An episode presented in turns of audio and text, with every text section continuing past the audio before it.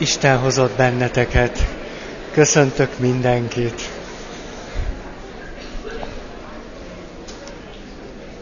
Ez most az utolsó alkalom. Legközelebb, ha minden jól megy, akkor szeptember 3. keddjén találkozhatunk. Szokás szerint akkor szoktunk kezdeni. Kaptam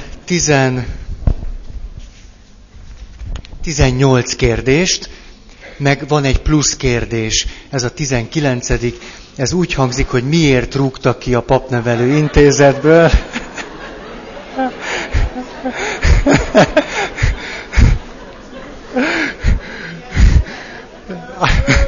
Nem tudom, mara idő, mindegy olyan nehéz dolog. Hát majd meglátjuk.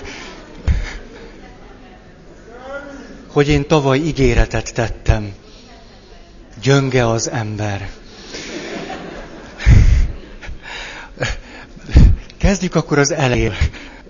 Nagyon egyre proti kérdeket ezt fel. Ilyen tömkés nem is olyat, amit nem válaszolni. Természetesen tudjátok, nincs lasz. Elmondja a rekújt. Szintű párbeszéd. Főleg házasságra való tekintettel. Ez egy nagyon jó. Először egy picit a buddhista-keresztény párbeszédről. Nem olyan régen olvastam, hogy egy zen-buddhista szerzetesekből álló csoport elment egy szemlélődő, nagyon klasszikus, imádkozó szerzetes rendhez, és velük éltek egy évig.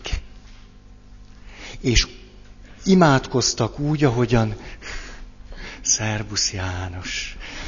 Imádkoztak úgy, hogy bevonódtak annak a kolostornak az életébe. És aztán, ez olyan, mint egy ilyen cserenyaralás, vagy üdülés, és aztán az történt, hogy a keresztény szőrzetesek elmentek a zenbuddhista tesókáikhoz, és ők éltek egy évet a zenbuddhista kolostorban. Ez a keresztény-buddhista párbeszéd. Valahol itt kezdődik. Mert az, hogy leülnek okos emberek, és akkor okoskodnak, ez nagyon szép. Nagyon. Pont. De azt hiszem, amikor egy buddhista, meg egy keresztény, nem ám, hogy csak úgy összeugranak egyet imádkozni egy évig. Na, ott történik valami. Szerintem azok a keresztény, meg buddhista szerzetesek azután az egy év után tudnak valamicskét a párbeszédről. A többi az lehet, hogy csak okoskodás. Ez a bevezető ehhez. Most azt azért mondom, amit mondok, tehát azért szeretném ezt elmondani, ez most egy jogi dolog, mert minden hónapban egyszer találkozom ezzel a félreértéssel, és hát, ha most köztetek is van olyan, aki ezt nem tudja. A katolikus templomban történő szentségi házasság kötéshez egy megkeresztelt fél kell. Ennyi. Nem kell, hogy első áldozó legyen, bérmálkozó. A nem megkeresztelt félnek nem kell megkeresztelkedni, gyónni, áldozni, bérmálkozni, rendesnek lenni. Nem. Tehát semmi, ne vigyük túlzásba, csak házasságot akarnak kötni. Ez lehet, hogy megy anélkül is. Szóval most nagyon póriasan a templomi ösküvőhöz elég a katolikus egyházban megkeresztelt fél. A többi csak olyan, de iszínhab. Tehát ez éppenséggel elvileg semmiféle házasságkötést nem zár ki. Na most, persze mi van, hogyha ez tényleg egy jó életbe ágyazott kérdés? Nyilván akkor ez jelenthet egy csomó nehézséget. Amit én mindenképpen elkerülnék, az, hogy elkezdjük kutyulni a vallásokat. Azt én elkerülném. Tehát valószínű, hogy hogy két dolgot csinálnék párhuzamosan. Az egyik, a buddhista tesómmal való kapcsolattartás révén próbálnám állandóan elmélyíteni a saját keresztény önazonosságomat. Miközben folytonosan menne ez a párbeszéd, és nagyon sokat tanulnék a buddhista tesómtól. De nem csinálnák egy ilyen buddhista keresztény, vagy krisztobuddhista vallásmixet. Ezt nagyon-nagyon nem csinálnám. Szóval hogy egy kicsit ilyen, kicsit olyan, a szinkretizmus nagyon elkerülném. Ezt a kettőt azt hiszem egyszerre csinálnám, hogy most olyat lehet-e, vagy az hogy működik, hogy az egyik gyerek buddhista, a második gyerek katolikus, aztán megint buddhista, vagy hogy ezt nem tudom. Ha van két komoly elmélyült ember, és igazán párbeszédben vannak egymással, szerintem élhető, de nem könnyű. Az biztos. Amit meg még mindenképp elkerülnék, az az erőszakoskodás. Tehát jó, hogy buddhista, de hát mondom a klasszikus mondatot, amit már így jön ki nektek, de majd annyira fogom szeretni, hogy keresztény lesz. Szóval ezeket felejtsük el szerintem, és hagyjuk, hogy legyen buddhista. Az nagyon szép dolog. Legyen áldás a magasztosnak. Én nem ennyit tudok ehhez. 2. Egy fontos személy elvesztése után mit tehetünk? Azért ez az elvesztés lehet haláleset, lehet szakítás, válás, vagy ilyesmi. Mit tehetünk azért, hogy javunkra váljon, és ne süppedjünk bele a fájdalmunkba? Jó kérdés. Az első. Ezt megint azért mondom, mert ha van köztetek olyan, aki ezt nem tudja. Gyászolni kéne. Minél nagyobb a veszteség, annál inkább kéne gyászolni. Hogy ez kinek hogy megy, ezt nem tudom. De óvatosan mondom ezeket az okosságokat, mert néha nagyobb kárt okozunk vele, mint hasznot, de nem butaság az a gyász év. Egy halálesetnél, egy komoly, sok éves kapcsolat utáni szakításnál nem tanácsolnám senkinek, hogy belemenjen néhány hónap után akár csak egy másik komoly kapcsolatba. Egyszerűen azért, mert megvan annak a realitása, és ha ez realitás, akkor hiába vagyok én nagyon ügyes, nem tudok ebből kinőni, hogy körülbelül amíg ezek a nagyon mély folyamatok lecsengenek, és nyitottá válok valóban egy másik szemére, az 1 év, 1,5 év, valami ilyesmi. Ezt nem kell persze centivel mérni, de azért a léleknek megvan a maga mozgása, azt nem nagyon lehet siettetni. Ha valaki egy nagyon komoly kapcsolat után csak néhány hónappal belekezd egy másikba, akkor egész biztos, hogy az előző kapcsolatból rengeteg mindent átvisz erre a kapcsolatra. Rengeteg mindent. És ez nagyon nehézzé teszi, hogy ő a másik személlyel találkozzon valójában. Gyakran tapasztalom azt, hogy amikor gyorsan folytatódik egy másik kapcsolat, akkor valójában hogyan is szólhatna az a másikról, az új emberről? Nem szól róla, az én hiányaimról szól. Hogy majd megdöglök egyedül. Hogy szeressen valaki. Hogy nehéz, és olyan jó lenne, hogyha valaki lenne mellettem. Meg mit tudom én 1000 ilyen dologról? Erre mondom azt, hogy érdemes gyászolni. Szenvedj. Menj le a veszteségeid mélyére, éld át, bőgd ki, mit tudom én. Ez az első jó tanácsom. Különben...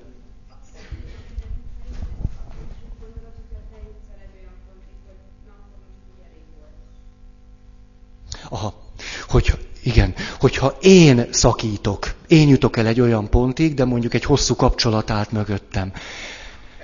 Nagyjából akkor is ezt gondolom. Igen, mert lehet, hogy az már megérett bennem, hogy elég. Azzal együtt ez a kapcsolat ott van az életemben. Tehát én le tudtam zárni, de mire az a folyamat kifutja magát, az akkor is nagyon... Azt hiszem, hogy nem áltathatjuk ezzel magunkat. Érdemes kivárni. Nagyon érdemes. Ez az első ilyen. Aztán emlékezni, tudatosítani a veszteségeket, érzéseket, beszélni róla, átélni, hogy mit vesztettem ezzel. Hogy ezt mikor, hogy és ez mit jelent, ezt így nem tudom elmondani. Érdemes a szakirodalmat olvasgatni. Hogy mit jelent gyászolni. Remek jó könyvek vannak. Legyen egy ilyen könyv a polcon. És amikor szakítottál, akkor leveszed. Azt, van mit csinálni. Hát lehet, hogy semmi más nem érdekel, csak ez. Hát akkor magad elé teszed a kedves ember képeit, és olvasod a Gyász című könyvet. És akkor eltelnek a nehéz napok. Érdemes azért egy picit olvasni a szakirodalmat, de nem kell megerőszakolni magunkat. Hogy jaj, most melyik fázisban járok? Most normális-e, hogyha még mindig őrája gondolok? Ahogy a bizottság együttestől hallhattuk. Még mindig őrája gondolok. Most akkor ez baj, vagy nem, vagy hogy? Szóval úgy engedjétek el magatokat. Ha bőgni van kedvetek, bőgjetek. Ha meg egy kicsit úgy érzitek, hogy azért megy ez nekem, akkor meg ne szégyenkezzetek, hogy jaj, már ilyen hamar elfelejtettem. 2 nap múlva megint rosszul leszel úgyis. Ne. Szóval csak nyugodtan érezd rosszul magad. Jó, aranyos vagyok, ugye ez És aztán nagyon tetszett önmagában is a kérdés, hogy valaki így kérdezett, hogy ne süppedjek bele a fájdalmamba. Az önsajnálat, az mindnyájunkat környékez. Ha nem tudjuk magunkat rendesen szeretni, vagy nem hagyjuk magunkat mások által szeretni, akkor sajnáltatjuk magunkat. Ezért például érdemes lehet önmagamnak föltenni ezt a kérdést, mikor 3. napja nem eszel, csak úgy fonnyadsz otthon. Még a tévét sincs kedved nézni. És akkor egy röpke kósza gondolat. Feri, nem sajnáltatod te magad? És akkor egy picit várjál, hogy jöjjön egy válasz. Ezt nyugodtan megkérdezheted néha magadtól. Nyugodtan, és akkor néha az lesz a válasz, hogy igen. És akkor kapcsold be a tévét, és tök jól leszel. Ugye milyen komolyan veszem a kérdéseiteket? Átéreztem, 1 hétig vívódtam rajtuk. Tényleg. De azt hiszem, hogy a lényeg így is átmegy, nem? Akkor meg miért ne érezzük jól magunkat közben? Na. 3.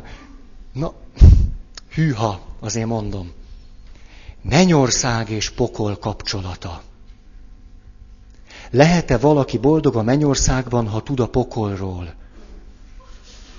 Mi? De könnyű nevetni ezen. Nem akartam bántó lenni.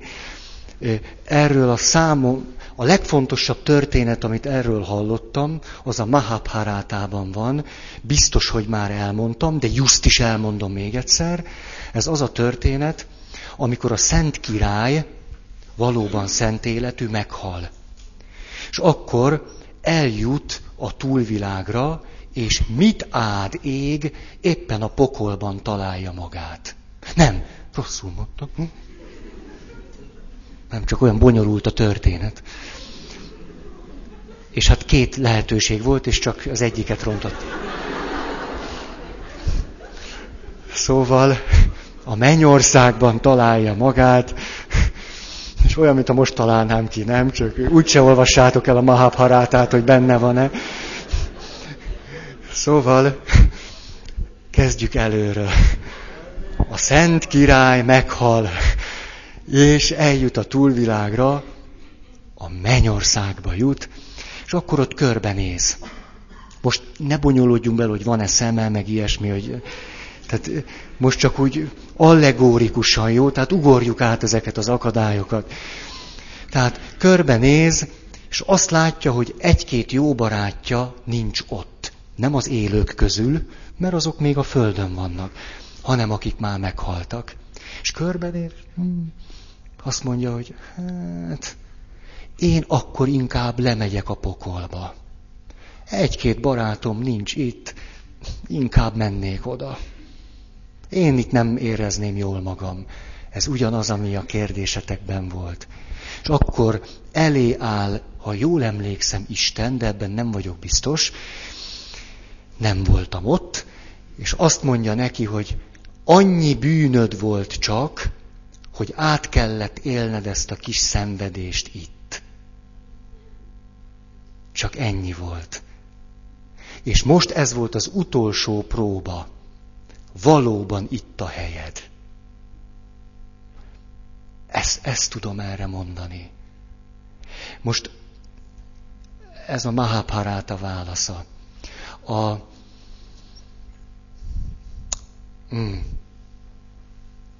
Egy számomra nagyon mértékadó teológus minden növendékének elmondja egyszer az üres pokolról szóló elméletet. Az üres pokolról szóló elmélet nagyon figyelemre méltó, igen könnyű összetéveszteni azzal, hogy nincs pokol. De van. De nem biztos, hogy van benne valaki. Ezen el lehet töprengeni. Most adtam nektek egy ilyen csontot. Lehet, hogy van... Nem, pokol van. Tehát persze, most ez egy kép. Oké, átugrottátok az érezt? Jó. De nem biztos, hogy van ott valaki. Azonban ez a kijelentés, amely nem mond ellent a katolikus egyház tanításának, határeset, tudjátok, határeset, elfogadom, azonban ez nyilván egy nagyon súlyos kérdést vet föl, az igazságosság kérdését. Hogyan oldod meg akkor te a szíved legmélyén az életben tapasztalható igazságtalanság ügyét? Én a magam részéről folyamatosan játszok azzal, hogy mondjuk azt gondolom, hogy van pokol, de nincs benne senki, és akkor nézem magamat, hogy ez mennyire háborít föl, és néha fölháborít. Akkor ezen dolgozgatok egy kicsit. Ez ennyi. A másik mondatom, a katolikus egyház tanítása szerint Isten senkit sem fog akarata ellenére üdvözíteni. Tehát éppenséggel lehet, hogy valaki azt mondja, hogy én inkább a meleget szeretem. Valószínű, hogy a szabad, nem valószínű, tudható, hogy a szabad akarat nem szűnik meg. Hát, hogy kinek mi a gusztusa?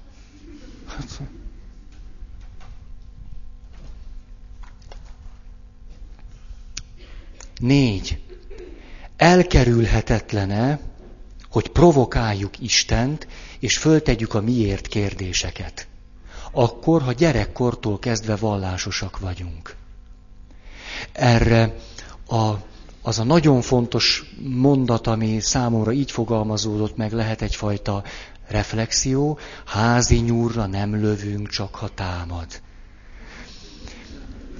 Vagyis, ha jól vagy, ne akard magad rosszul érezni. Ha van hited, miért akarnál hitetlen lenni? Jó, úgy nem? Ezt most nagyon ilyen provokatívan mondom. Tehát, ha jól vagy, akkor hagyjuk. Hát örülj neki, úgyse sokáig lesz így. Most akkor csak élj békességben. Hát ez az egyik. A másik, hogy valószínű, hogy ezeket a helyzeteket nem ússzuk meg. A tékozló fiúnak a bátyója valószínű, hogy elég jól eléldegélt otthon. Aztán egyszer csak jött a krízis. Híva vagy hivatlanul Isten megjelenik, írta ki Carl Gustav Jung a házikójának a homlokzatára. Szerintem valahogy a krízissel is így vagyunk. A hit kérdésekkel is így vagyunk. Híva vagy hivatlanul előbb-utóbb jön, elég akkor valamit kezdeni vele.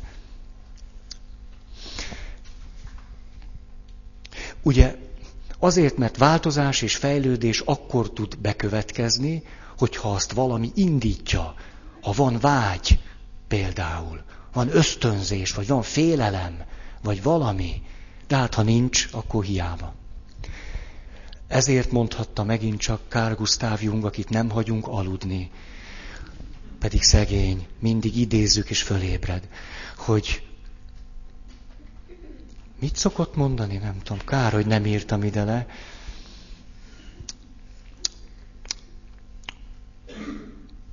Ezt teljesen elfelejtettem. Hát, ha eszembe jut, de nem állok itt meg. 5. Van egy ágyban fekvő nagymamám, beteg. Sohasem panaszkodik, de néha szomorú. Provokálja neki belőle, hogy mit érez.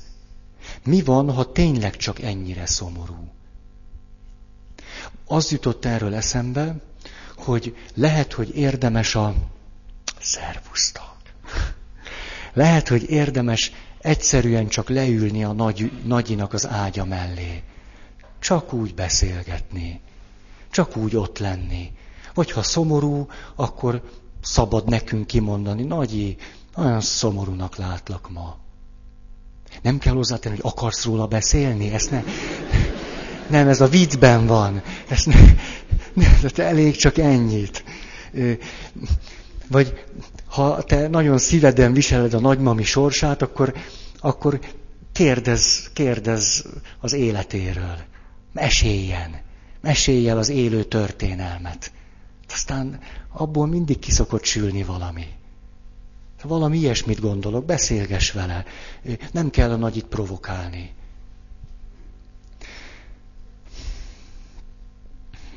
Igen, folyamatokat nem nagyon érdemes siettetni.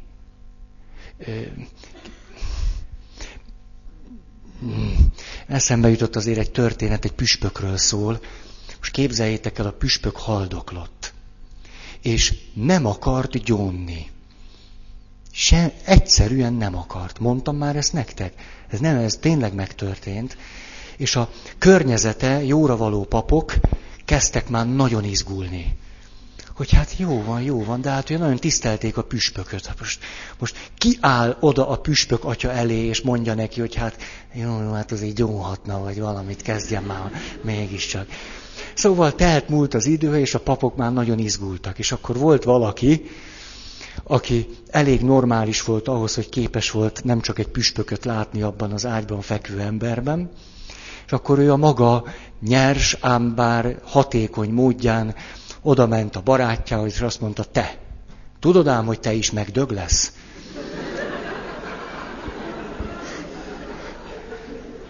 Hát állítólag meggyónt aznap. De hát ki tudja, kinek mi a jó mondat. Lehet, hogy már, hogy mondjam, úgy pattanásig feszült az a mag, már csak úgy egy kicsit meg kellett piszkálni, és akkor kifakad belőle a gyónás. Most, hogy ez siettetés, vagy nem tudom én mi, azt nem tudom. Néha azért... Ha valamit siettetek, annak később úgyis meg kell fizetni a levét. Vagy ez milyen képzavar.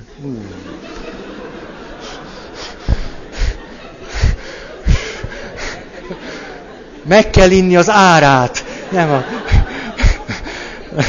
Ez jobb. Látjátok, évvégére kipurcantam. Erről eszembe jutott egy történet. Remélem nem felejtem el, mint Jung apónak a mondatát. Megyek végig a plébánia folyosóján, közben mennek a hittanórák, nem az enyém, a mások. Én megyek, legitim módon ott megyek a kis cipőmbe, és mibe menjek? Köszönöm. És akkor ott ül egy anyuci, és kérdezi tőlem, ugye kedvesen, ahogy nők szokták, hogy vagy, atya? Hát, most rövid válasz, hosszú válasz, most mi legyen? Szóval elég fáradt vagyok, mondom neki a rövidet. Azt mondom neki, te, fáradt vagyok, mint a franc. Erre azt mondja, én is. De azt... Látjátok, nem kell állandóan azt kérdezni, hogy vagy. Hát ez... Szóval, de nem itt fejeződött be a mondat, mondott egy olyan frappánsat, csettintettem, hogy a nem jóját, hát akkor már tudom én, hogy vagyok, eddig nem tudtam. Azt mondja, ez az év is 3 héttel hosszabb, mint kéne. Pedagógus mama. Így aztán jó megegyeztünk, hogy éppen 3 héttel hosszabb, ez az iskola év is, hogy a...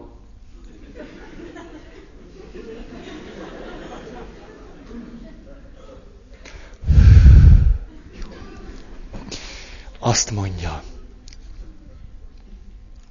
honnan jöttem el ide, ezt nem tudom. Igen, 6.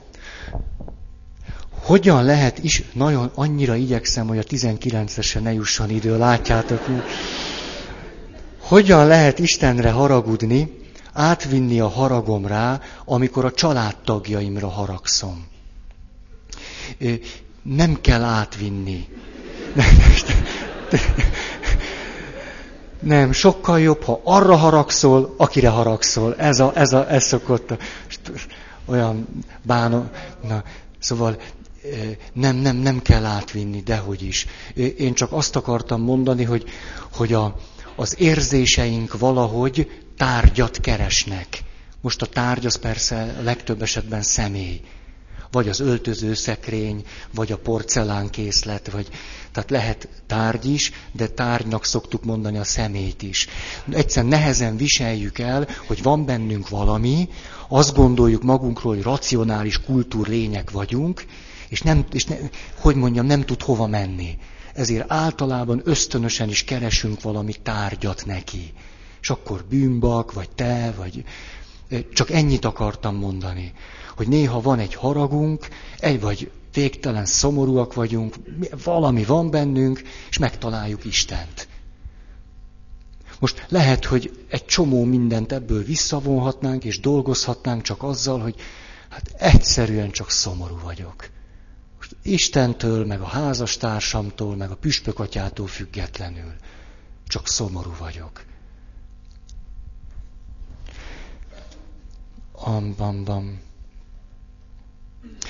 Szerintem érdemes a haragomat ott kifejezni, ahol az van. Azt érdemes. De tudjátok, a harag kifejezése, a másik, az én, meg a te, meg a kapcsolatunk java érdekében történjen. Tehát akkor nem mondhatom azt, hogy te barom.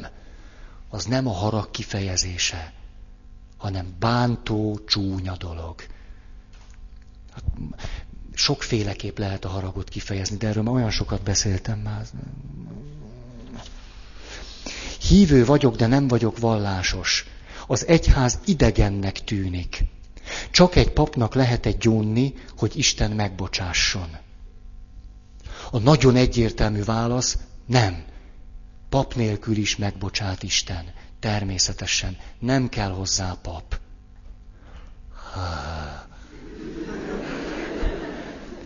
Mostantól kezdve gyóntatási idők kihúzva, csókoltatlak benneteket. Természetesen azért erről nagyon sok mondani valóm van, de ezt minden évben el szoktam mondani, hogy ez egy milyen hihetetlenül fontos és árnyalt folyamat. Most nem azt mondom el, amit szoktam mondani, most mást mondok el. Azt, hogy amikor eljön valaki gyónni, vagy nem gyónni, egyszerűen csak tele van a szíve valamivel, vagy a gyomra, akkor mondjuk azt mondja, hogy hát ennyire emlékszem, vagy azt gondolom, ennyi a bűnöm, vagy ezeket bánom, vagy valami ilyesmit. És akkor van a tarisznyámban legalább 4-5 kérdés, amit még ilyenkor föl szoktam tenni. Azért, mert még az az ember is, aki gyónni jön, tehát elvileg bent van egy ilyen önvizsgálatot tartó folyamatban, ezt akarja is, meg jónak tartja, Még ő sem biztos, hogy tisztán lát mindent, ha csak ezt maga próbálja elintézni. És szinte sosem történik olyan, hogy egy gyónás után, ha megkérdezem, mondom ezeket a kérdéseimet. Vagyis, ha nem akartok gyónni, akkor tegyétek még föl ezt a 4-5 kérdést. Ilyen kérdéseket szoktam föltenni. Ezt most értem, van-e valami most ezen túl, ami nagyon bántja a lelki ismereted? És akkor lehet, hogy elmondja a 2 legfontosabb dolgot. Vagy szoktam olyat kérdezni, ha visszagondolsz az elmúlt időszakra, van-e valami olyasmi, amit most már másképpen csinálnál? Akkor előjön 3 nagyon fontos dolog. Aztán például, van-e valami olyasmi, amit annyira szégyelsz most, hogy nem ismered, vagy talán nem is akartad elmondani? Akkor jön a nagy dolog. Van-e valami olyasmi a gyónásod után, amitől nagyon szeretnél megszabadulni? Hatalmas teher, és jobb lenne neked, ha itt leraknád. 5. Van-e benned valami olyasmi, ami nagyon akadályoz abban, hogy úgy élhess, ahogy szeretnél? És ott telepszik rá a lelkedre, mint a béka a kútra. Ezt nem szoktam mondani. Csak elképzelem. Ezeket a kérdéseket azért mondom, mert szinte nem, azt hiszem nem is emlékszem olyanra, vagy elhanyagolható, amikor egy ember a gyónás után egy ilyen kérdésen nem mondott volna még olyasmit, ami a bűnbánatnak, a bűntudatnak és a bűnbocsánatnak a témájába tartozna. Vagyis úgy tűnik nekem, hogy egyedül nem megy. Nem megy. Tehát halálosan profik lehetünk, önmagunkat nem látjuk tisztán. Nem megy. Most, amiről sokat beszéltem már a folyamatról, most nem beszélek, hogy ha végigjárnánk ezt a folyamatot, dehogy járjuk végig. Minden este tartasz lelkiismeretvizsgálatot? Hogy tartanánk már? Hát ahogy esik, úgy puffan. És az még nem is volna elég. Kellene egy keret, amiben még a saját lelkiismeretedet is kontroll alá vonod. Hát hol csináljuk ezt meg? Tehát nem kell pap, nem kell gyónni. Lehet anélkül is bűnbocsánatot nyerni, természetesen. De hogy az életem milyen lesz, az egy más kérdés. Tárd föl a bűneid egy arra alkalmas személynek. Jobban jársz vele, mint hogyha csak rágod magadban. Ki lesz az arra alkalmas személy? Kinek fogod elmondani? A nagy dolog ám a gyónási titok. Nagy dolog. Mikor már néhányszor jól pofára estél. Na, de ebben nem is akarok belemenni.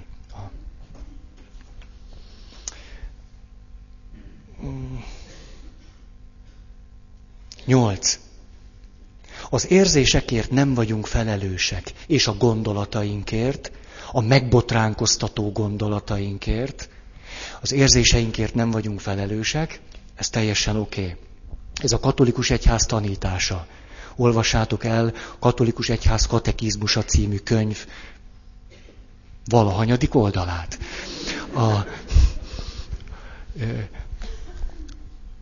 A gondolatainkért, amelyek bekúsznak az agyunkba, mert azt csinálják, ugye, állandóan. Nem vagyunk felelősek. 2 dologért vagyunk felelősek. Az egyik, hogy mit csinálunk a kígyóval.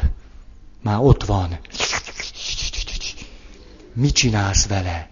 Tehát rádobod-e a másikra, vagy a saját torkod, folytogatod magad vele, mit kezdesz vele? Ez az egyik, érdemes megszelídíteni. Ha levágod a fejét, kinő 2 újabb. nem nagyon érdemes levágni a fejét. Minél jobban koncentrálunk egy általunk botrányosnak, súlyosnak, félelmetesnek tűnő mondat elkerülésére, annál inkább tudatosul bennünk, és marad.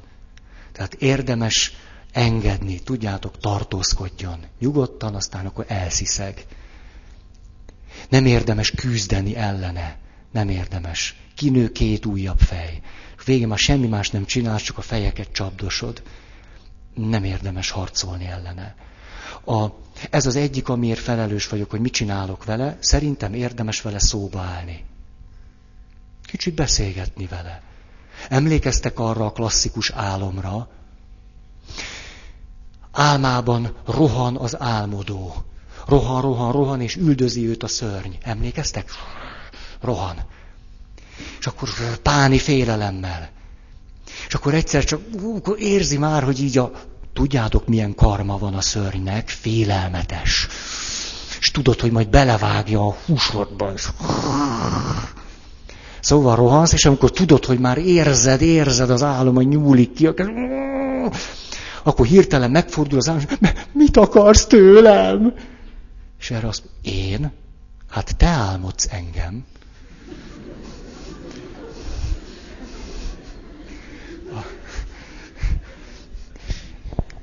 Tehát érdemes vele szóba elegyedni. Mondok egy példát.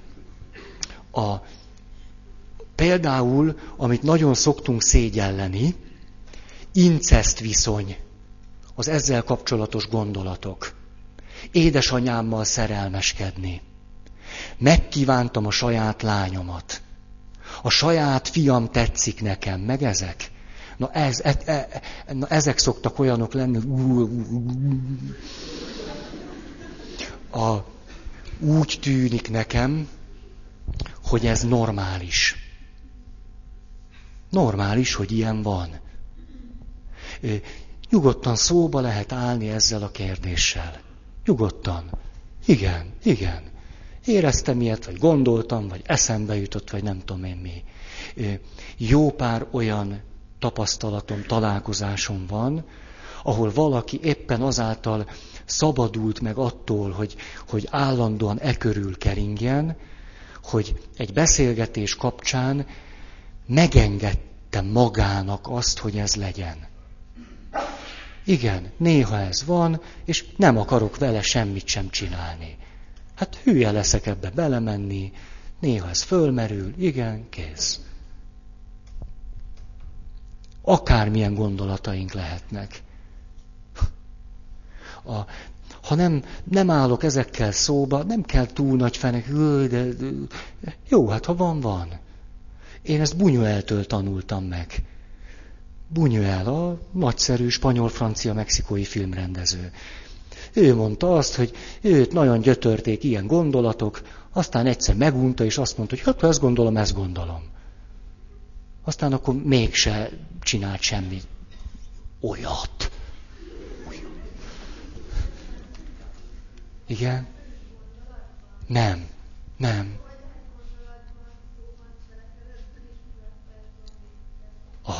Gondolatban úgy lehet vétkezni, hogyha én egy gondolatot úgy forgatok magamban, hogy annak a célja nem helyes. Vagyis azon fantáziálok, hogy hogyan fogom megcsinálni. Hogy maradhatnék egyedül a lányommal? Ha ezen fantáziálok, akkor lehet nálam jelentkezni.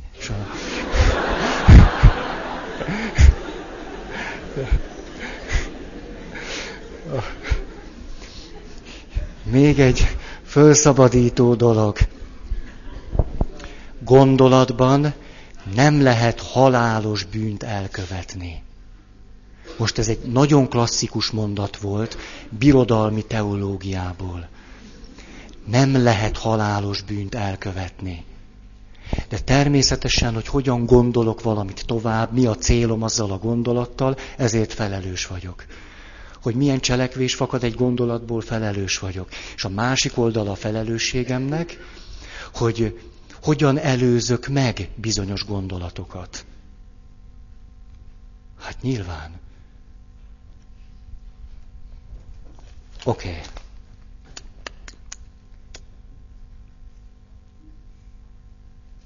Igen, csak visszatérve ehhez a példához. Úgy tűnik, hogy a szexualitás nagyon sok esetben valaminek a nyelve, a kommunikációnak egy formája. Tehát ha valaki ezen a nyelven fejez ki valamit, ilyen gondolatai vannak, ez nem biztos, hogy a szexualitásról szól. Sőt, általában nem arról szól. Hát nyilván, ha nekem olyan fantáziám van, hogy szeretnék egyesülni az édesanyámmal, ez valószínű nem a szexualitásról szól, hanem szólhat az oltalom utáni vágyról, a biztonságérzetről, egy csomó mindenről szólhat, a legkevésbé szól a szexualitásról, csak ezen a nyelven fejeződik ki.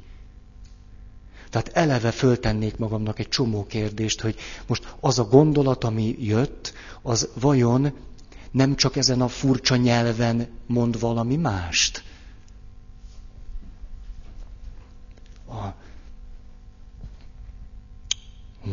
Lehet-e szükségszerű a depresszió? Hát, ezt nem tudom, hogy így ebben a mondatban tudom-e rá azt mondani, hogy igen, de a depressziónak van egy olyan fajtája, amely bizony talán mondható rá, hogy szükségszerű. Tehát olyan, amely nem múlott azon, hogy én mit csináltam életem során, és olyan, amely nem múlott azon, hogy milyen életeseményeim voltak, vagyis hogy milyen hatást gyakorolt rám a világ. Van ilyen depresszió. Van. Ennek nagyon jól tudják már a biokémiai hátterét. Nagyon jól, ezért súlyos depresszió esetén muszáj gyógyszert szedni. Súlyos depresszió esetén nem elég imádkozni. Nem elég. Súlyos depresszió esetén néha a papnak a legelsődlegesebb célja, hogy segítse a hívőt, hogy szedje be a gyógyszerét. Ezt tudom róla mondani. Emlékeztek talán arra, mikor májgyulladást kaptam, és utána kigyógyultam belőle, akkor kaptam ennek kapcsán egy depressziós életállapotot, tartott egy évig. Azért, mert a vegyháztartásom a májgyulladás miatt úgy fölborult, hogy... És ültem heteken, hónapokon keresztül, és semmi sem okozott a legkisebb örömöt sem.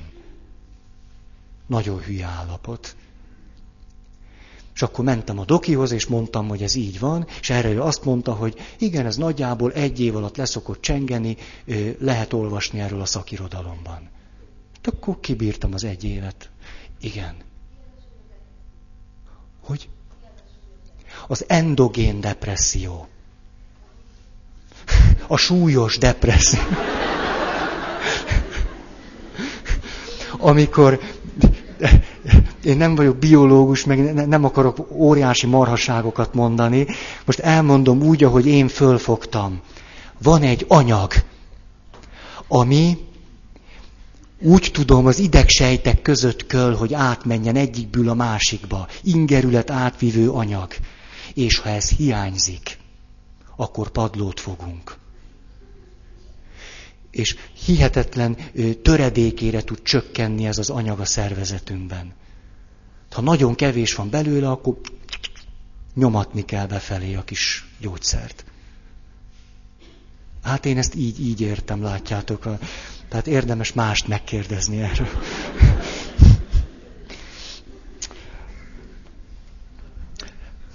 Mikor az ógörög nyelvet tanultam, akkor Ezópusz meséivel kezdtem. És az egyik Ezópusz mesének, minden mesének van egy mondatos csattanója. Azt lehet a legkevésbé lefordítani, azért olyan nagyon jó. És akkor most nem tudom, melyik a tücsök és a hangya, vagy melyiknek volt a végén a csattanó, hogy az élet rövid, a tudomány hosszú. Ezt nyújtanám át nektek. Én a depresszióról ennyit tudok, nekem ez bőven elég, mert rövid az életem, tudomány meg hosszú.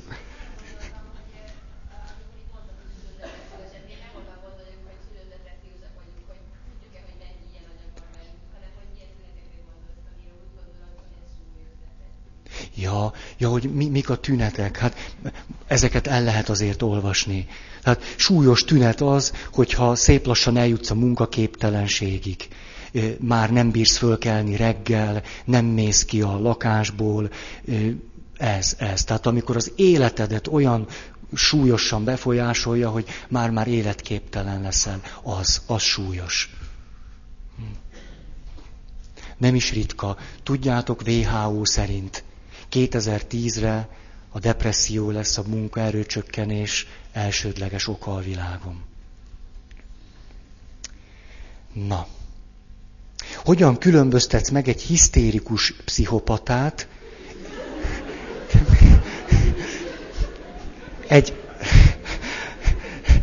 egy ördögtől megszállott személytől? Most mondom az egyszerű választ. Sehogy. Tehát valószínű, hogy sem az egyiket, sem a másikat nem ismerem föl. Nem, ha csak nem hoz róla egy papírt, én nem tudom, hogy ő az. Ezt legkomolyabban. A Várszegi Asztrik püspök atya, apát atya jutott, nem, apát úr, püspök atya, apát úr jutott eszembe, aki mindig arra hivatkozott, miután ugye PhD-zett történelemből, tehát van azért neki ott gógyi, azt mondta, hogy de tudjátok, bent van az egyházjogban, hogy püspökké szentelhető az a személy, aki minimálisan elégséges teológiai ismeretekkel rendelkezik. Tehát jó történész, teológiából pedig minimálisan elégséges ismeretek birtokában van. Na, én a pszichopátiával, meg az ördögtől megszállottsággal kapcsolatban merem állítani, hogy minimálisan elégséges ismereteim vannak, meg tudom védeni magam. Tudok futni, rohanni még az... Jó, most ez... Szóval, ha láttam is ilyen embert, nem tudtam, hogy az. De tényleg, arra vagyok képes, hogy nagyjából belőjem, hogy nagy-e a baj. De szerintem ez elég, nem? Nagyjából, hogy ha érzékelem, hogy nagy a baj, akkor van nálam néhány telefonszám, és akkor hívok egyet. Nem rendőrség, nem tűzoltóság, nem, hanem szóval akkor egy pszichiáter barátomat fölhívom. Az egyházmegyének van ördögűzője, azt is van. Most tényleg van, most ez van. Honnan nem tudhatjuk, hogy ez hogy van. Én legalábbis nem tudom. Szóval el kell őt kísérni az alkalmas személyhez, szerintem ez. Hát hülye lennék nekiállni egy ördögtől megszállott személyből ördögöt űzni. Hát ki, ami rám ugrik, és akkor mit csinálunk? Nem a személy, az ördög. Hát, ez nagyon komoly, csak így mondom. Hát mi? Hát örülök, hogy nem nálam van.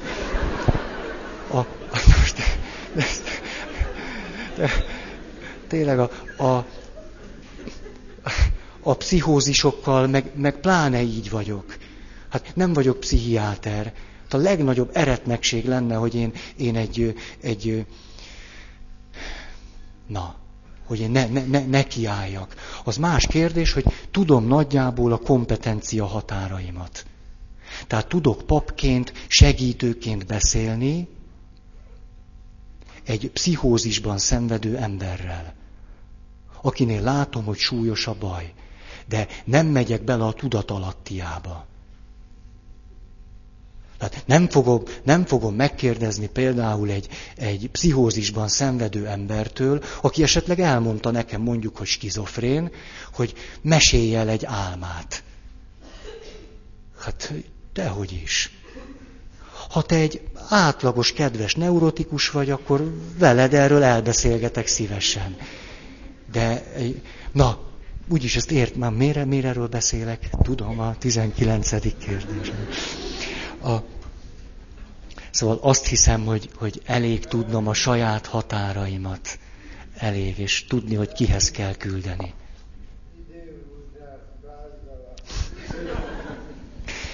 De ha kiállítasz, akkor elmegyek.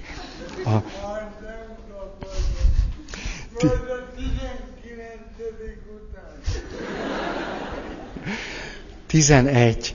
Amikor iszonyatosan dühös vagyok, használjak-e vaskos kifejezéseket? Ez jó. Mondom, hogy jókat kérdeztetek. Vagy ezek rögzítik az indulatos természetemet.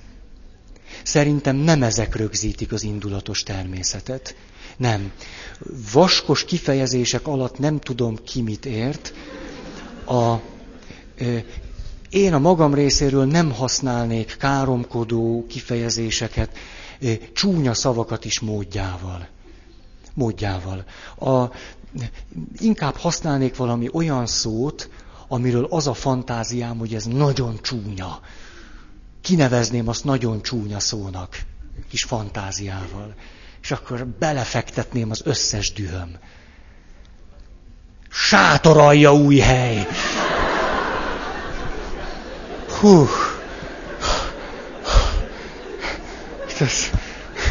Ez jobb volt, mint egy pisilés most. Szóval... Nem a csúnya szavakon múlik. Ha olvassátok a szakirodalmat az agresszió kutatásról, akkor kiderült ezerszeresen az, hogy aki az agresszióját megéli, annyit tesz vele, hogy a küszöböt emeli fölfelé. Tehát sokkal kisebb bántás is elég, hogy ugyanúgy agresszív legyen, majd még kisebb. Végül már mindenem plafonon van. Ez így. Tehát nem érdemes, szerintem nem érdemes, dühöngeni érdemes. Ajánlom, hogy ne csak szavakat használjunk. Tényleg, ez nem, a szavak, nem kell annyira kultúráltnak lenni mindig. A testedet is vesd be. Egész lényeddel, testeddel dühöng. Azt sokkal jobbnak tartom, mint hogy a csúnya szavak, már azt se tudom, melyik csúnya szót mondjam. Ez még mindig ugyanaz a szint, hiába.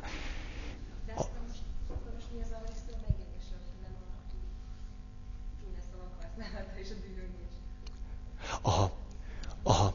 Van különbség a harag és az agresszió között. Ha az indulatomat kifejezem és dühöngök, azt nem nevezem agressziónak.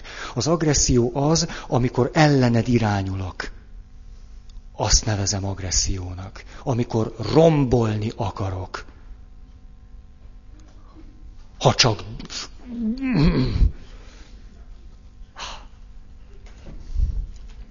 Tudjátok, én üvöltözni szoktam a hegyen.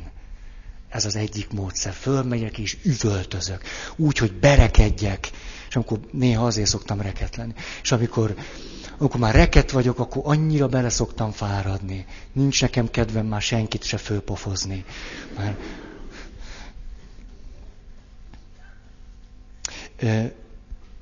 Szóval szerintem máshogy is lehet, testtel. Aztán érdemes föltenni egy kérdést, mi van az indulat mögött. Milyen célomban akadályoztak meg? Mi fáj? Mi van most itt? 12. Most jönnek a nehezek. Miben áll Jézus egyedülálló eredetisége? Hát, csak egy van belőle. Ebben, de mondok még két normálisabbat is. Az egyik, bibliadráma tapasztalataim. Belemegyünk újszövetségi történetekbe, és látom azt magamon, meg másokon, meg a csoportban, hogy amikor föl kell venni Jézus szerepét, egyszerűen nem megy. Hát megy, de prostituáltat játszani Ninivében sokkal könnyebb, mint Jézust. Sokkal könnyebb. A nehéz helyzet akkor van, amikor valaki fölkér engem, Feri, legyél te most ebben a történetben Jézus. És akkor hát ugye azért vagyok ott, hogy segítsek a másiknak a játékában, akkor muszáj. És tudjátok, minden egyes ilyen játék után átélni azt, hogy fény évekre vagyok tőle. Nem megy. Kurvának meg tudok lenni. Hát akkor hogy van ez?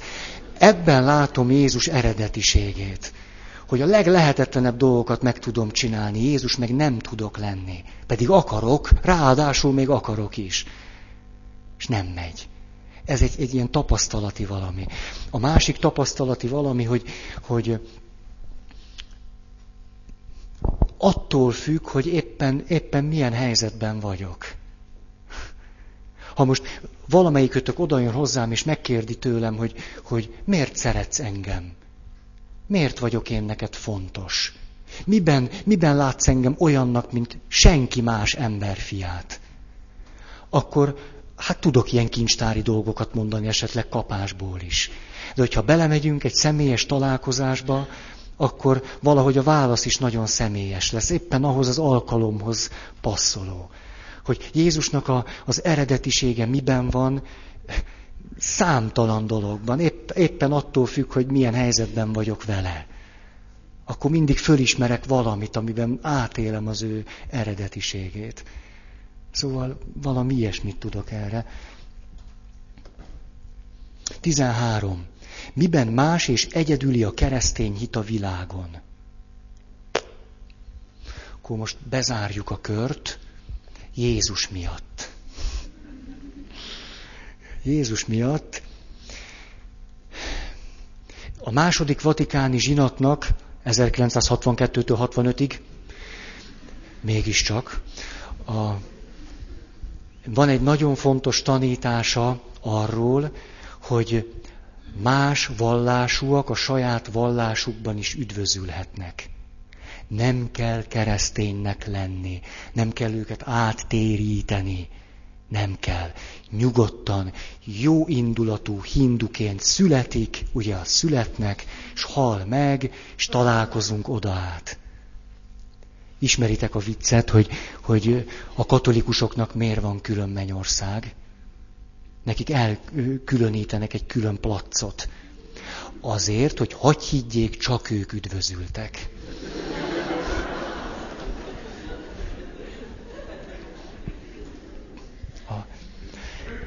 Ehhez kiegészítő mondat, na de azért valamilyen úton meg kell járni. Nem, tehát mondhatom azt, rengeteg út vezet a forrásig. Szomjazom. Melyiken menjek? Melyik az igazi?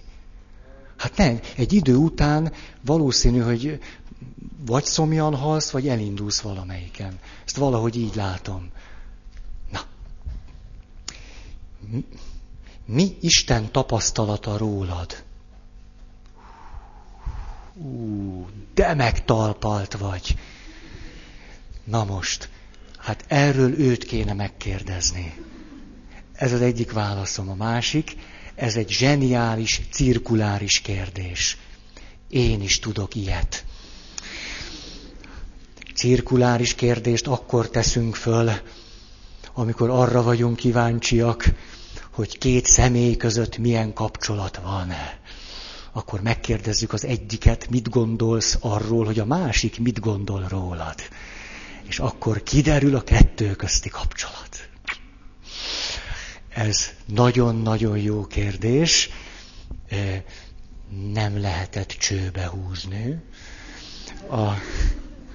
A végső gondolatom ehhez, ez annyira jó kérdés, hogy ezen hosszan fogok imádkozni.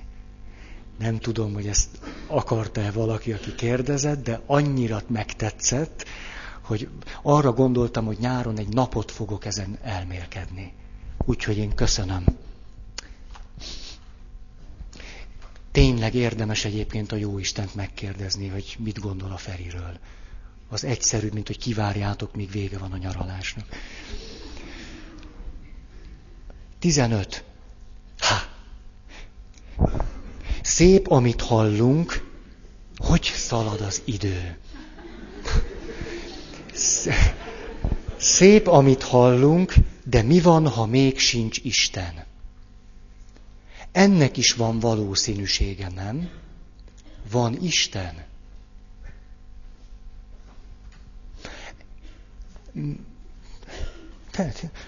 Megrendültem ettől a kérdéstől.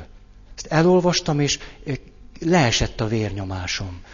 Tényleg onnan tudtam, hogy ez hat rám, hogy kicsit elkezdtem szédülni. Hogy a nem jóját, hogy most mit tegyek én most? Hogy miért kérdezi ezt valaki tőlem? Vagy hogy milyen fontos neki, hogy ezt kérdezi? Vagy, szóval hogy szóval ezt tudom mondani. Ettől a kérdéstől leesett a vérnyomásom. Kólát kellett innom. Van egy válaszom, ez egy történet. A mesterhez megy a kételkedő tanítvány, és kérdi tőle, hogy mondd mester, van Isten? Erre azt mondja a mester, ezt nem tudom, de reggel beszéltem vele.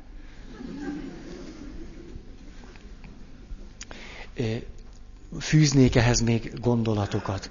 Gyakran emlegettem nektek azt a skandináv fölmérést, melyből kiderült, hogy ha az Istennel való gyakorlati kapcsolattartás egy bizonyos szint alá süllyed, ez mindenképpen teoretikus kérdéseket vet föl.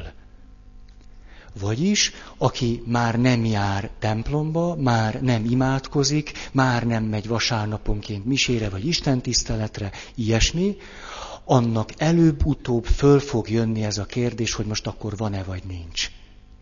Ez tehát nagyon fényesen bizonyítja azt, hogy itt a gyakorlatot az elmélettől nem lehet elválasztani. Vagyis ez azt jelenti, hogy föltehetően, ha valakit ez az elméleti kérdés nagyon piszkál, és már nagyon régóta teszi föl ezt az elméleti kérdést, akkor itt úgy tűnik, hogy valami gyakorlatra van szükség. Mert már elméleti módon eljutott oda, ahova el lehet jutni.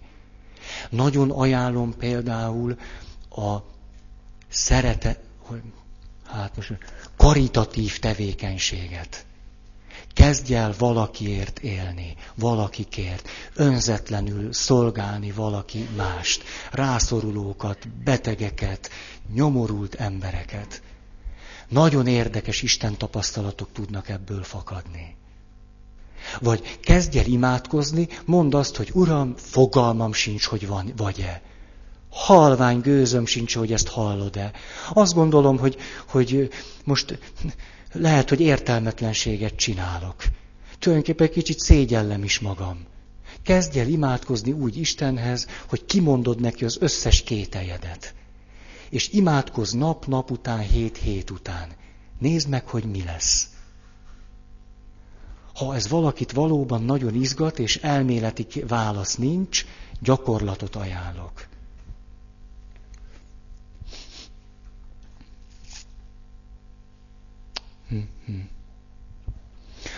Természetesen nekem is vannak kételjeim. Erről már beszéltem. Néha úgy ébredek föl, vagy úgy fekszem le, vagy úgy telik el a napom, hogyha megkérdeznél arról, hogy most mit gondolok arról, hogy van-e Isten, azt mondanám, hogy most azt gondolom, hogy nincs. Vannak ilyen napjaim, ilyen gondolataim. Ezzel kapcsolatban egy idős papot szeretnék idézni. A következőt mondta, akkor gyúlt világosság a fejemben. Azt mondja, beszélgettünk arról, hogy most a papság krízisben, meg a pap krízisben, meg ez hogy van. És azt mondja, az a tapasztalatom, hogy a papságban, vagy a papságon, a papság útján a minket lehetőleg legjobban megerősítő dolog az, ha gyakoroljuk a hivatásunkat. Ez egy általa adott tapasztalati válasz egy bölcs paptól. Tehát ha fölmerülnek a kételjeid, hogy most házasság, most miért vagyok házas, most ez jól vagy mi, kezdj el úgy élni, mint egy házas ember. Gyakorold bele magad. Lehet, hogy az elméleti kérdések megszűnnek. Egyszer ültünk egy csoportban, és akkor valaki mondta nagyon az elméleti kérdéseket. Volt ott egy más valaki, adhattunk neki reflexiókat. És akkor mindenki eszméletlen, okos dolgokat mondott, mindenki akart neki válaszolni. És erre volt valaki, az ő szájából szólt az igazság. Azt mondja, te, ahogy hallgatlak, az volt a benyomásom, neked túl sok időd van gondolkozni. A fele kételkedés helyett tégy valami jót. Aztán nézd meg, mi lesz belőle. Különben, ha nagyon hosszan, nagyon sokáig kételkedünk, és az általában nem szokott jót tenni az egészségnek. Nem, egyszer nem jó, nem érezzük magunkat úgy jól. Akkor nem érdemes, úgy tűnik.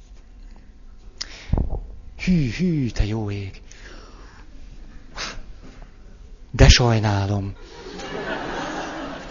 A karizmatikus megújulás látható problémáinak fő oka: élményvallásosság, öngerjesztett örömködés.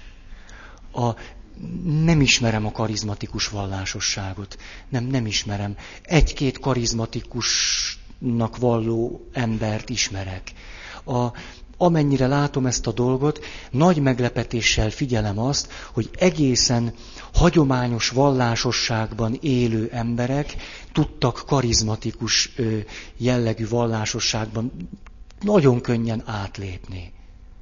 Ebben pedig azt fedeztem föl, hogy ilyen örömvallás, meg élmény, meg gerjesztett öröm, meg ilyesmi, ezzel az a baj, ha karizmatikus, ha nem, hogy én vagyok a középpontban.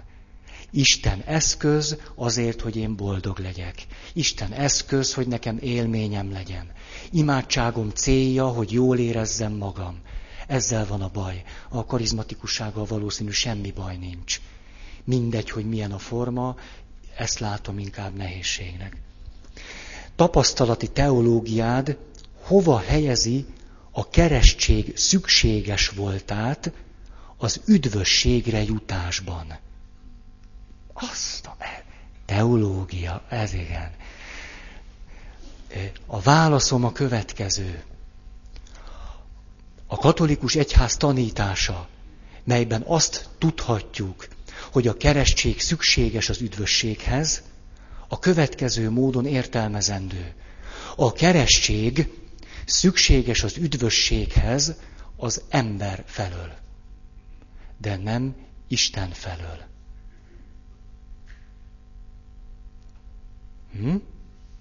Elég ez? Nem.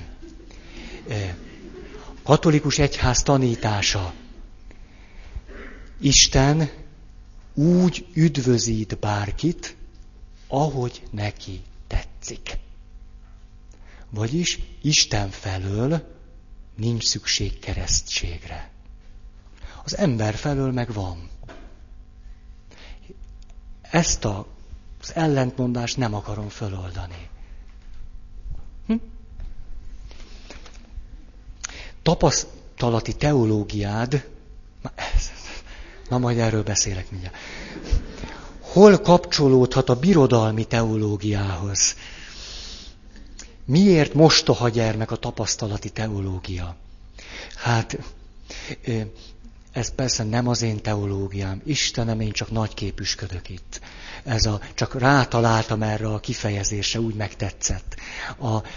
Van egy a Szentírástól kezdve ható folyamat, egy nagyszerű íve az egyház történetének, amelyben azt látjuk, hogy a sivatagi atyáktól kezdve a monasztikus szerzeteseken át, Nagy Szent Gergely pápán keresztül, mit mondjak, a bencés lelkiségen át, a szemlélődő szerzetesekig, a napjainkig létezik ez az általunk tapasztalati teológiának nevezett valami.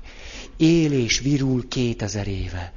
hogy miért nem ez van az előtérben, ennek valóban nagyon sok oka van, az egyház fejlődése, története, illetve az a világ, amiben az egyház él, annak a fejlődése és a története, ez egy hihetetlenül árnyalt valami. Az, hogy mi rátettük a teológiánkat az arisztotelészi és platonista ógörök filozófiára, hogy elkezdtünk racionálisan, egyoldalúan racionálisan gondolkozni. A keleti kereszténység, az ortodoxia egyáltalán nem ezt az utat járja. Egyáltalán nem. Ott épp fordítva van. Ott sokkal inkább tapasztalati teológia van. Ez nagyon árnyalt kérdés, de nagyon jó. Az egymás közti kapcsolat, a birodalmi teológia elengedhetetlenül szükséges. Azért, mert a birodalmi teológia adja meg azt a keretet, amelyben a tapasztalataimat helyesen tudom értelmezni. Ezért a tapasztalati teológia darabjaira esik szét, és nem tudunk magunkkal mit kezdeni a birodalmi teológia nélkül. A birodalmi teológia pedig holtbetű a tapasztalati teológia nélkül. Élettelen könyvhalmaz. Oké. 14. Ha Isten felé kiengedem az indulataim, ő nem tart-e hűtlennek? Tedd meg, és kérdezd őt meg. Nekem úgy tűnik, ha van valakivel egy kapcsolatom, és nagyon dühös leszek rá, és kifejezem az indulatom, és azt mondom, hogy te most... Akkor vagyok hűséges hozzá. Akkor emberszámba veszem, és fontos nekem a kapcsolat. És azt gondolom, hogy érdemes őszintének lenni. Ha azt mondom, hogy ezt nem fejezem ki, szerintem az a hűtlenség. Mert akkor azt mondom, hogy ezt nem tudod meg rólam. Ehhez semmi közöd. Félek ezt megmutatni. Szerintem ez inkább hűtlenség. Lehetséges-e benne ragadni ezekben az érzésekben, és végleg megkeményedni? Persze, hogy lehetséges. Nagyon fontos, hogy tudjam, hogy mi a célom. Az indulataim kifejezésének az a célja, hogy a kapcsolatunk gyógyuljon, hogy elmélyüljön, hogy a bizalom légköre tovább tudjon folytatódni. Hát ha valami célom van, ha meg csak dühöngök, akkor utána elgondolkozom, hogy ezt most miért csináltam, és akkor belátom, egyszerűen azért, mert le akartalak gyalázni. Jó, akkor ezt átgondolom, hogy akkor most legyen valami más a cél. Van célom a dühöngéssel, van. Azért az ritka, hogy teljesen elvesztjük az önkontrollt, nem? Az ritka. Annál sokkal többet dühöngünk. Tehát akkor tudunk célokat is kitűzni. 16. Júj, elment az idő. Pedig tedd föl őszintén a kérdéseit, hangzott el. Mi van, ha rossz embernek teszem föl? Ha rossz útra térít? Nagyon jó kérdés. Igen. Semmilyen biztosítékát nem tudom adni, hogy én nem vagyok-e rossz ember. Ezt nem tudhatom. Folyamatosan dolgoznom kell magamon, gyónnom kell folyamatosan. Imádkoznom kell, szupervíziót kérni, csoportba menni, baráti kapcsolatokban beszélgetni. Ez kötelességem. Kötelességem, hogy magamat lehetőség szerint átvilágítsam. És úgy álljak ide ki elétek. Ha nem kontrollálom magam mások által is, egyesek, közösség, pap, pszichológus, akkor felelőtlenség ide kiállni, mert csak fröcsögök. És ezzel együtt is természetesen szoktam tévedni. Mondok is egyet, két mondatban. 6-7 évvel ezelőtt azt gondoltam, hogy nagy csacskaság az, hogy állandóan tologatjátok azt, hogy nem akartok megházasodni. Azt gondoltam, hogy helyesebben járnátok el, hogyha döntenétek végre. Ma már nem gondolom így. Azt gondolom, hogy hagyjunk ennek is egy kicsit több időt. Ebben tévedtem 5-6 évvel ezelőtt. Vagy most. Azt mondja, ja, de még itt egy mondat. Persze, mindig magadért vagy felelős. Az általad elmondottakról hiszed-e, hogy igazak? Vagy fölmerül benned a kérdés, hogy igazat szólok? Fölmerül. Szoktam benne hinni. Nem, olyat nem mondok, ami nem válik meggyőződésemmé. Általában a tapasztalatról próbálok beszélni. És néha fölmerül benne, hogy ezt bennem, hogy tényleg így van. És akkor szoktam egy mélyebb szinten megérteni valamit. Valahogy így vagyok ezzel. Nem kellene könyvet írni? Nem. Az élet rövid, a tudomány hosszú. Utolsó kérdés, miért rúgtak ki a szemináriumból? Hát esetleg szeptemberben majd lesz rá időm. Nem ígértem, csak mondtam, hogy esetleg. Köszönöm szépen ezt az egész évet. Azon vívódtunk, hogy bemerünk-e szállni a talicskába. Én oda jutottam el, hogy nem tudom, de legalább tudom, hogy miért nem. Hogy tudom, hogy ha be akarnék szállni, akkor mit kéne csinálnom. Vagy rájövök arra, hogy akarok-e egyáltalán beszállni. Talán valami ilyesmire eljutottunk. Nagyon-nagyon hálás vagyok nektek ezért az évért. Köszönöm szépen. Akar-e valaki hirdetni? Szeretnénk megköszönni neked az egész évi előadást, és azt a sok fáradtságot, amit a csoportnak a készülésére, illetve az előadásokkal nekünk nyújtottál, és a csoport összeadott neked egy kis ajándékot, ami egyfelől. Reméljük, hogy fejlődőképes vagy. A keddesti csoport delegált téged egy Hungaroringre szóló egynapos vezetéstechnikai kurzusra. Köszönöm szépen mindenki nevében, mert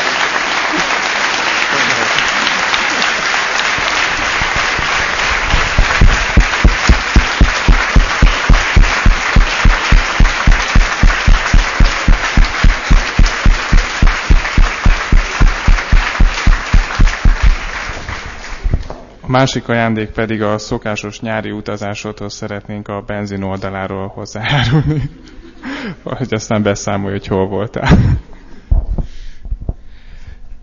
Nagyon szépen köszönöm mindnyájatoknak. Múltkor elmentem a Hungaroringre, akartam vezetni, meg is volt beszélve, és valami miatt nem sikerült. Egy fél napra akartam menni, és akkor helyette csak a motorokat néztem a Box utcából. Egy fél napon keresztül vezetés helyett. Nagyon köszönöm. És azt mondja, hogy a lapon rajta van a zöld villám. Ez az én autóm. Nagyon, nagyon, nagyon köszönöm. Majd beszámolok róla. El fogok menni nyáron Párizsba egy hétre, ott fogok csavarogni, és aztán arra gondoltam, és ez a benzin miatt, hogy elindulok a Mont Blanc felé, és ott akarok még fönt a hegyek között lenni. És akkor szeptemberben elmondom, hogy mi volt. Köszönöm szépen!